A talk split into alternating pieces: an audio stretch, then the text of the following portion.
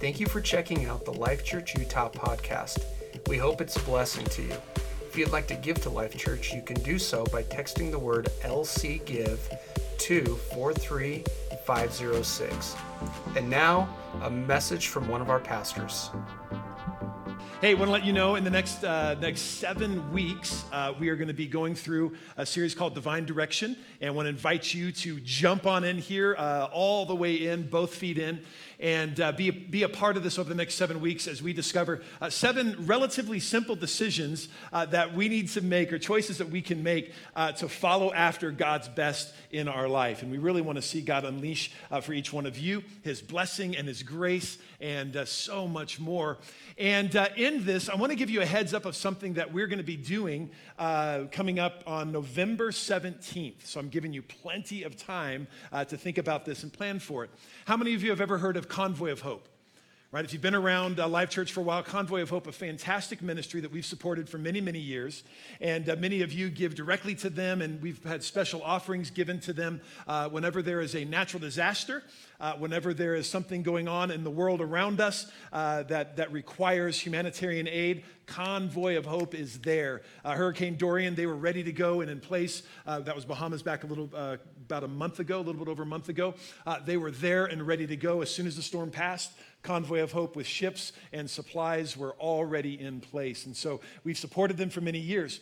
One of the ways that we have in the past, we did not do it, I don't think, the past couple of years, but a program that they have is called One Day to Feed the World. And it's one day that we kind of set aside to be able to take up an offering so that we can feed the children. There's over 200,000 children a day that are supported through Convoy of Hope, and we want to be able to be a part of that. And so the One Day to Feed the World is basically that you take one day's wage, whatever that is for you, one day's wage, and then we give that as an offering to make a difference in the vulnerable, the broken, those the families, obviously, that Convoy of Hope helps. And that will be November 17th. So I just want to give you a heads up so that you can start now preparing and planning for that, so we don't hit you like the day of and go, hey, oh, and by the way, this is going on. We want to give you some heads up there because we want to make a real statement for what it means to be with those who are vulnerable and in positions where they cannot provide for themselves. So that's coming up November 17th as part of our series. I'm going to slide this back here real quick. We've got this table here, and this table is Shelley and I's first kitchen table right here, right there. Bought that back in 1992. I mean, it has nail polish on it now. Our kids have used it, abused it, done all sorts of wrong things with this thing. But this was our very, very first kitchen table. It was in, we had it in our 400 square foot apartment at Central Bible College. How many of you have a 400 square foot apartment? That's a tiny, tiny little apartment. And this filled up the kitchen. It was too much for the kitchen. It was pretty crazy. And so so I remember sitting down, and we would sit down. Oh, hey, I got people over there I can't see. You know what? I'm going to do this because I need eye contact, right? That's kind of part of who I am. So we would sit down for dinner, sometimes a very meager dinner when we were at Bible College. I remember one time, I didn't tell this first service, so you guys get a story that they don't know. We were really down to our last dime. I mean, literally down. It was just a very financial, problematic time for us in Bible college, and we were done. We had very little food left in the house. We had like a half pound of meat that was frozen of ground beef, and we had oatmeal. And we're like, oh, this will be great. We'll make some meatloaf, right? That's what you do with that. So we made some meatloaf, and as Shelley had mixed it in and all that stuff, realized that there was a large portion of what was in the oatmeal mix was actually like weevils and things like that. And yeah, that's exciting, right, when you get to that moment. And so, you know, she breaks down crying, and we're having this moment, like, what are we going to do? So we did what any young married couple would do. We start looking in couch corners, right, for like pennies and quarters that dropped. And so we were able to find enough money in the car that we had, in the corners and stuff that was around. We found out we had enough money to go to Taco Bell when they had 50-cent tacos way back in the early 90s, and we got ourselves 3 tacos. It was really exciting. So, and then payday was the next day. We survived. So really a great moment in our life. Thank God for that. So that was the kitchen table, right? We have all these stories that go along with this in our early years. And I also have this, and this is a photo album and a scrapbook that my wife put together. She had noticed we had a ton of pictures from our family, from my side of the family, the Wootons and the O'Shaughnessys. How's that for a good Irish name on my mom's side? And otherwise it would, well, whatever, I'm self-explaining. If it was O'Shaughnessy and the guy's side, it would be O'Shaughnessy. But anyway, So on my mom and dad's side, the Wootons and the O'Shaughnessys, and she noticed we had a bunch of pictures, kind of the old school pictures of our family and grandparents and all of that. And so she a number of years ago, put them all together in this album. And I remember when she took it down with us, we were down in Alabama. It's my grandmother, and I have an aunt and uncle that lived down there. And we showed her this, and her eyesight's now gone, but we showed it to her. This is back probably 7-8 years ago. And she was just in tears looking through all the pictures and seeing her husband who had passed away, Grandpa Dick, and all of these things, and just the stories that are represented in here. And I'm able to go back to my very early years and, oh, how cute I was, keyword was at that point. And I see that I've got a couple of pictures for you. These are just some. So that's my mom and dad in the middle, and then his parents on the outside there. So I looked like my dad quite a bit, but that is my mother there. And then the next picture, there's my dad. And then there I am, that lovely little yellow chunk, that's me. And then my brother sitting there as well. This next picture is actually of my grandfather. This is Grandpa Dick, and this is him probably in 1935, I believe, or somewhere around there. Boy Scout, this is him, I think, as an Eagle Scout. And, just a treasure for us as a family and the stories that go along with all of this, right? And I hope you guys have albums. I hope you have old pictures that you can look back on. In here is a marriage certificate from 1913 of my grandparents, or my grandfather's parents when they got married. I mean, so just a really cool treasure that we have in here. And along with this, on all of these stories that are there, some of these stories are incredibly encouraging, right? Of even God's providence and the way that God works in lives. Others of these stories that are in here, though, are extremely painful. And I can look and I can see my story kind of unfold in here, because a lot of it starts when I was just a little kid. And I can see it unfold. And for me, for those of you who know my testimony a little bit, there's kind of a tale of two childhoods in a lot of ways. Up through about the age of 12 or 13, honestly, I had everything I could ever want. I mean, both my parents had great jobs. My dad worked here in Salt Lake at Williams Company, which was Northwest Pipeline, which I don't even know what it is anymore, but he worked there when we lived here in Salt Lake. Well taken care of. We lived over in Sandy, and really had no needs in my life, right? I mean, everything I could ever want was taken care of for me. But that strong foundation, even though we attended church, it wasn't real to me. It was something that my parents did, and there were times when I enjoyed it, but I really could care less, and I certainly was not following after Jesus, because around the age of 12 or 13 is when cracks began to form in our family's foundation. And I found out my father was an alcoholic, that he had hidden even from my mom and from everybody and had no idea, and so real difficulties began to ensue with that. And in these pictures, you can kind of see this start to unfold in the story that is my life. All of a sudden, my dad's not in as many pictures as he becomes less and less faithful and not keeping promises. My mom's trying to hold the family together, and you can see this story unfold here. And I remember thinking as a 12 or 13-year-old, as that starts to crumble, I'm a junior hire. Junior hires don't think about a whole lot. Right? And at least that's how I was as a junior hire. And I started to follow down a path very similar to my dad's, even as a junior hire. Alcohol I could find it anywhere I wanted to. Marijuana was certainly available. I had friends who sold it, and I sold it, and you know what I'm saying? It was just part of that there. I was going down the same road that I saw my dad, minus the marijuana side of it. That wasn't involved in my dad. And those decisions were leading, obviously, to some dark places in my life. So my family continues to fall apart, and I'm about 16, 17 years of age.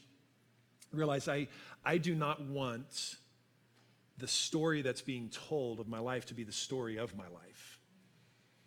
And God began to kind of shake me to the core, and I see just my dad falling apart, and I'm like, Lord, I do not want to go down this road. Like I shared a couple of weeks ago, I remember I told you guys, I remember the last time I said a cuss word in August of 87. And It's pretty weird, isn't it, that I remember that so vividly because it was a big one. But I remember thinking after that, because remember, I'm trying to follow the Lord at this point in my life. And I remember thinking at the time, probably not, but looking back going, I don't want my life to be this.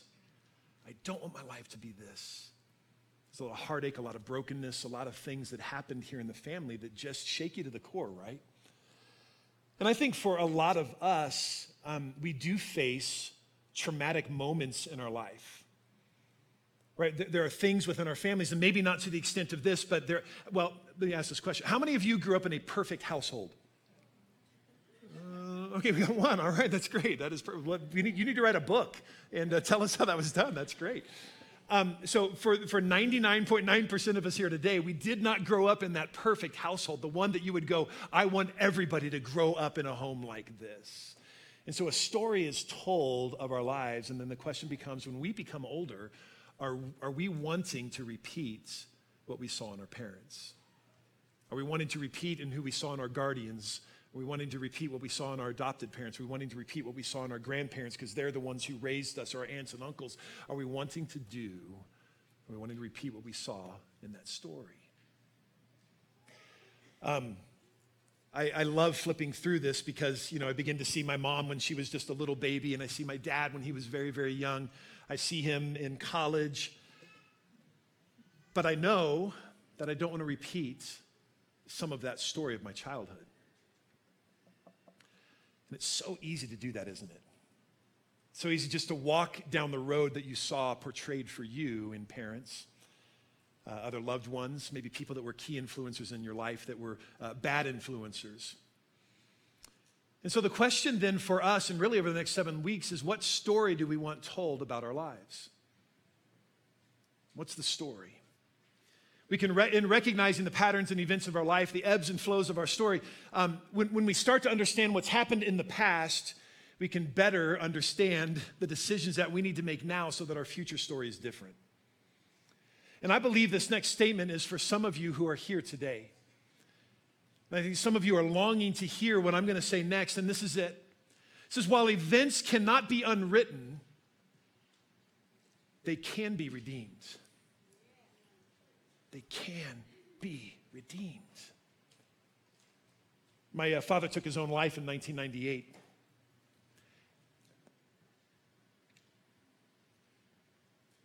And he would have been he was 55 at the time, and I remember...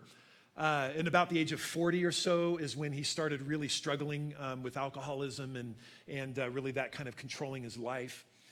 And I remember when I turned right about the age of 40 as well, that voice, you guys probably know the voice I'm talking, the voice that started speaking to me that said, you're going to go down the same road your dad did. I remember distinctly hearing that voice and fighting through it, and I've journaled since 1988, and I know there are parts in there where I'm saying that voice is at it again, that I cannot change what's been written for me.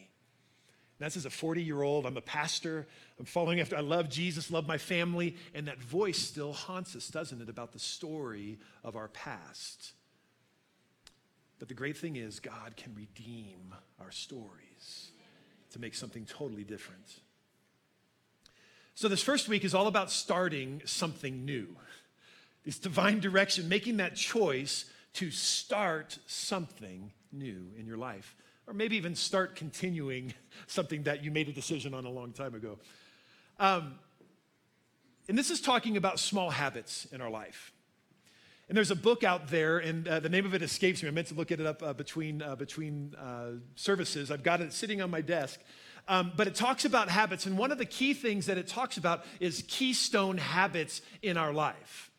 And what these keystone habits are in our life are these habits that help us make better decisions because we're doing these habits. Like we start doing these, and because we do them and are successful on them, it helps us live our lives in such a way that we have discipline in our life and things like that. So here are a couple of keystone habits in our life that we can have. The first one is making your bed. How's that for spiritual?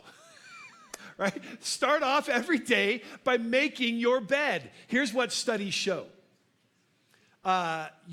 Making your bed is correlated with increased productivity, a greater sense of well-being, and better budgeting skills.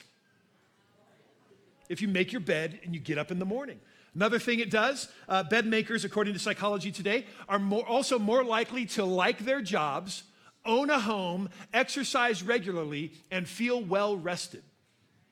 Just if you make your bed. So come on, folks. As a church, let's rise up and make our beds, right? How many of you this is already a habit in your life? Thank you, because it's not in mine. So anyway, the next thing, how's that for full disclosure? The next thing is, and this is very simple, but it's something that's certainly of a lost art in our culture today, eating together as a family. That's one of those keystone habits that if you do, the Bible says, studies say, the Bible might even say it too, but studies say that your children do their homework more if you eat together as a family. It's a byproduct of it. If you have this discipline in your life, there are other disciplines that begin to show up in your life, and eating together as a family. For those who are wondering what to do because you've got young kids, or at your home you've got teenagers and you're struggling getting them talking because you say, how was your day? And what do they say? Fine, good, you know, something like that. One of the things we did in our home, and we learned this from somebody else, and we thought it was great, so we commandeered it and put it in our family, is something called Mad, Sad, Glad. And what we would do is we would go around our table, all six of us, we would sit there and we'd go, okay, today what's something that made you mad, what's something that made you sad, and what's something that made you glad? And we would go through that and we would talk about important things in the lives of our kids, because they would talk about their emotions, begin talking about what's going on in their lives. So try it. Try it with your spouse when you get home today and it's just you two, and you go, all right, what made you mad today? What made you glad? What made you sad? So try it. Do that. That'd be great. Another keystone habit, flossing. Flossing, right? So it's been said, floss the teeth you want to keep, right? Unless you want to get, you know, when you get, you know, you're older and you got no teeth, you go, yes, I didn't floss. That was my plan the whole time. In the book, Divine Direction by Craig Rochelle, he actually talks about this, and this is super true, and you might resonate with this or something similar. For him, he didn't want to floss, did not want to do that in his life, but he started flossing after his dentist told him, you need to do this, but he really made it a point, and what he found out was that if he flossed in the morning and flossed at night, that his days went better, because this became a keystone habit for him. So that he was found that he was more disciplined in other areas of his life when he could point back and say, I flossed this morning. And it became a spiritual thing for him. I flossed this morning, devil. You don't got me, right? And so it becomes a keystone habit in your life. And the last one here, and we're going to get spiritual here. Last one here is a daily Bible verse, right? For me, when I wake up in the morning, the first thing I do after the alarm goes off, and I turn it off and on like 5 or 6 times, after that, what I do is I open up the Bible app, the first thing, and then the verse of the day pops up there. And for me, it's a habit for my day. And I find out that when I do that, that I find my day goes much better for that. And I missed the other day, can I tell you, my streak right now is 6, but before that, it was about 170 something, and so I was really upset that I missed that the other day. But I've got 24 perfect weeks this year, so super excited about that, which is, I'm gonna be growing in that, right? It's one of those things. It becomes a daily habit for us to take a look at the Word of God and how does it apply to our lives? And I hope and pray that your spiritual walk is deeper than the daily Bible verse, right? And I hope you read the Bible more than that. But at the very least, let it be a keystone habit in your life that you begin cultivating, because I think God will honor that.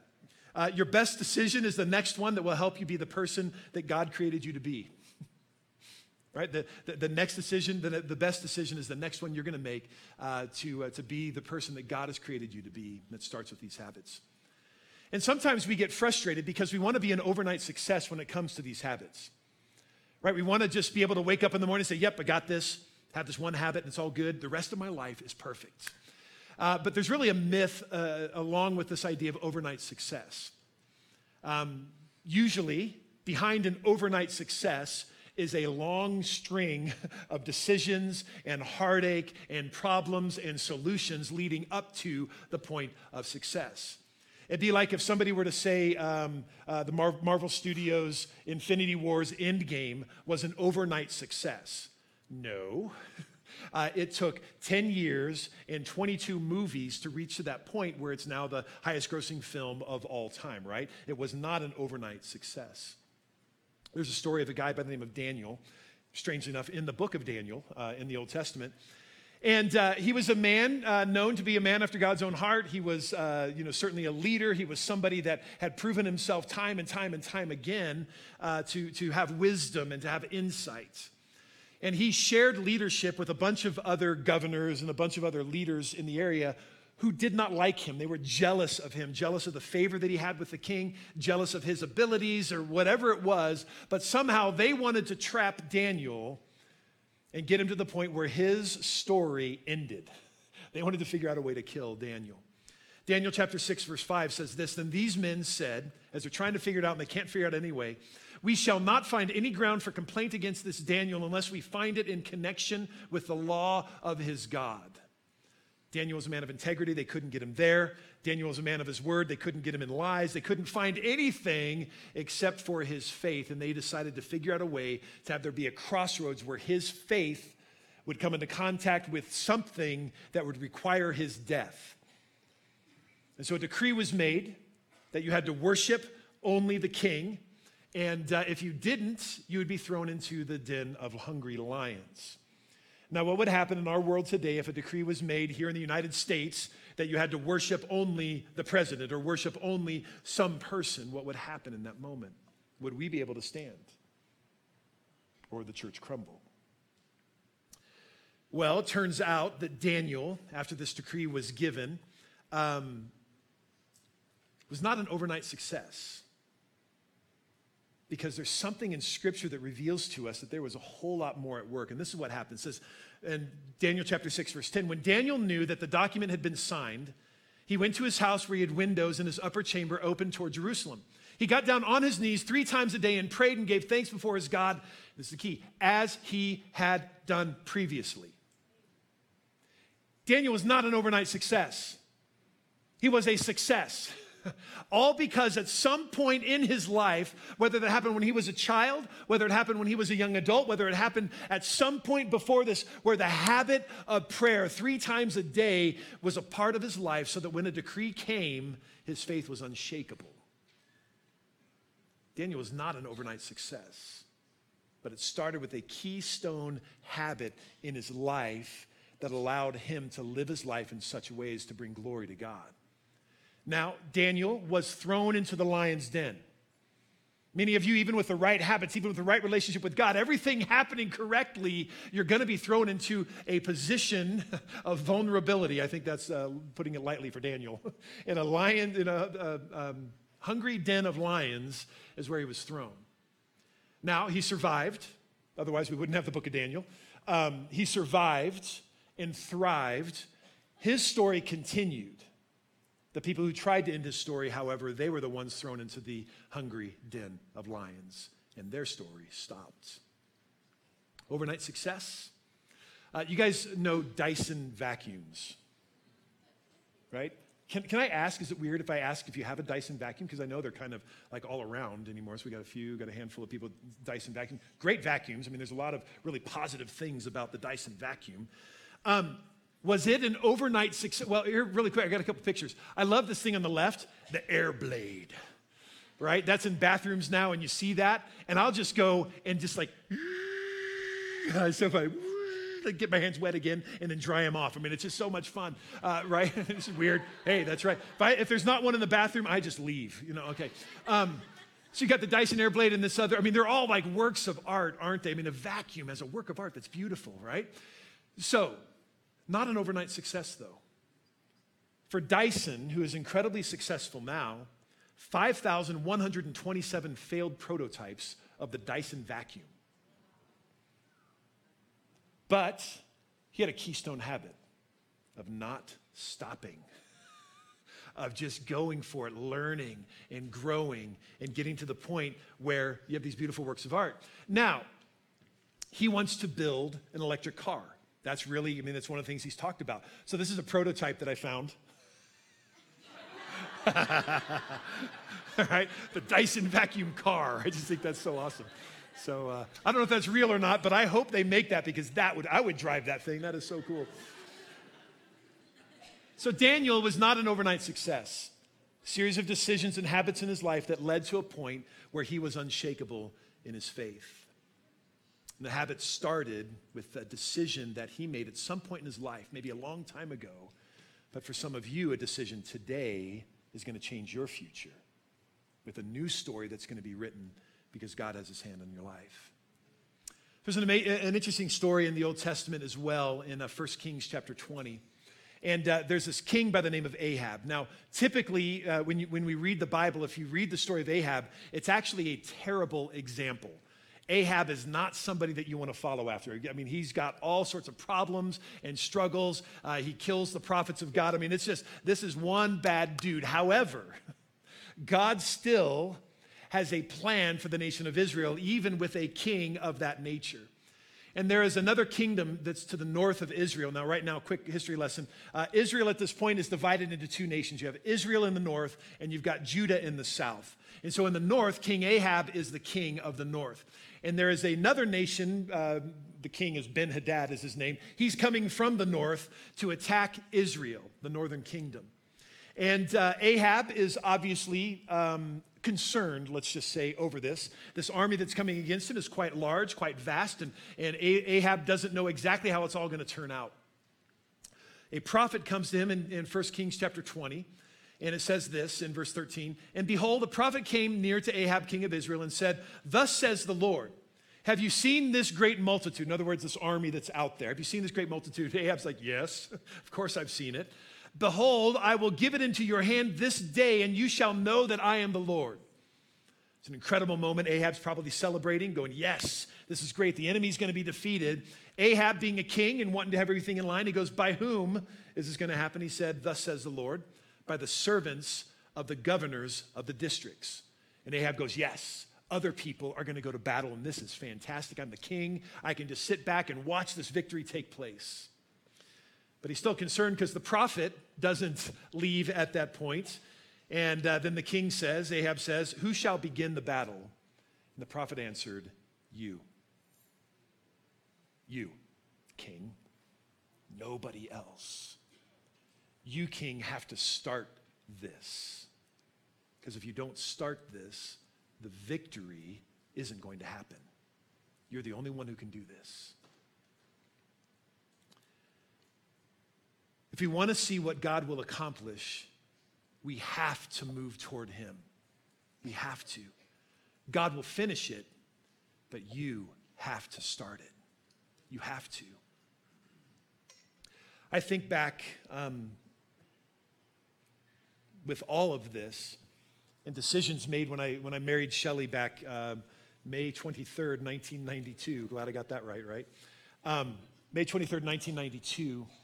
I knew that there had to be a different story than what I experienced as an 18-year-old when my parents finally got a divorce after several years of my mom really, really trying to keep the marriage together. I was like, "Lord, I don't want that to be my future." And so when I stood at that altar with Shelley and said, "Till death do us part," that's me writing a new part of my story. Right? And then my kids, Kelsey, Kayla, Jace, Catherine, got to make sure I get it all right.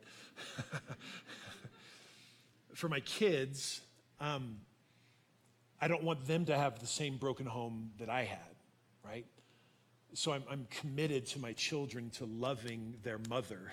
I heard it said, and it was on, growing up, it was on the wall, strangely enough, in our house, the greatest gift a father can give his children is to love their mother. What a fantastic statement. It's the greatest gift that I can give to my kids is to love Shelley. And I don't want that story to be told. Now, my mom had faith through all of this stuff, and I want to continue that story, right? But the story of that marriage, you know, there are different stories that I want to be told than what I see when I look at the past. So the question is, for you, what story do you want to be told about your life, about your relationship with God, about your family. And does your story you want to be told, does it line up with what God's story is for your life? Because God's story, I guarantee, is better than any story you could possibly dream up or think about. God wants to bless, God wants to encourage, God wants to give you incredible dreams for the future, for your children, for your parents, for your grandparents. God wants to do that. So the way we respond to this, and this is our response here today, is what is your one thing that you're going to begin today to change this story of yours? What is the one thing that you're going to do? Is that one thing for you as a husband to make a decision that you start to make a keystone habit in your life to love your wife differently than you love her now? And that becomes your one thing. Maybe your one thing is, parent, to go ask forgiveness from your son or your daughter whom you've hurt. It's the one thing that you need to do. Maybe the one thing is to take a look at your finances and realize that, you know what, I'm making some really unwise decisions with my finances, and my one thing for this new story that God wants to write in my life, for that new story to happen, the one thing is I've got to change my budget. Super practical, right? Not super spiritual, but unbelievably powerful when changing the story for your children and your grandchildren. If you make decisions now, your one thing. So what is the one thing going to be? And I think that there's a group of you who are here today, and I'm gonna ask every head bowed, every eye closed for just a moment.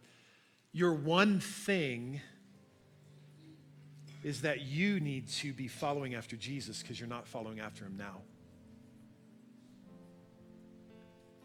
That one thing, that the one thing that's going to put you on a new trajectory right now, the story that's being told of your life is unfaithfulness. The story that's being told of your life right now is brokenness and hurt and harm and sin, separation from God and separation from others. You'd say, Pastor, I know I need to start the story with Jesus, and this is the story, this is that one thing today, is I'm going to start a new story with Jesus Christ today. If that's you in this room today, can you just very simply raise your hand? We pray that today's message is a blessing to you. For more information about Life Church, check us out at lifechurchutah.com.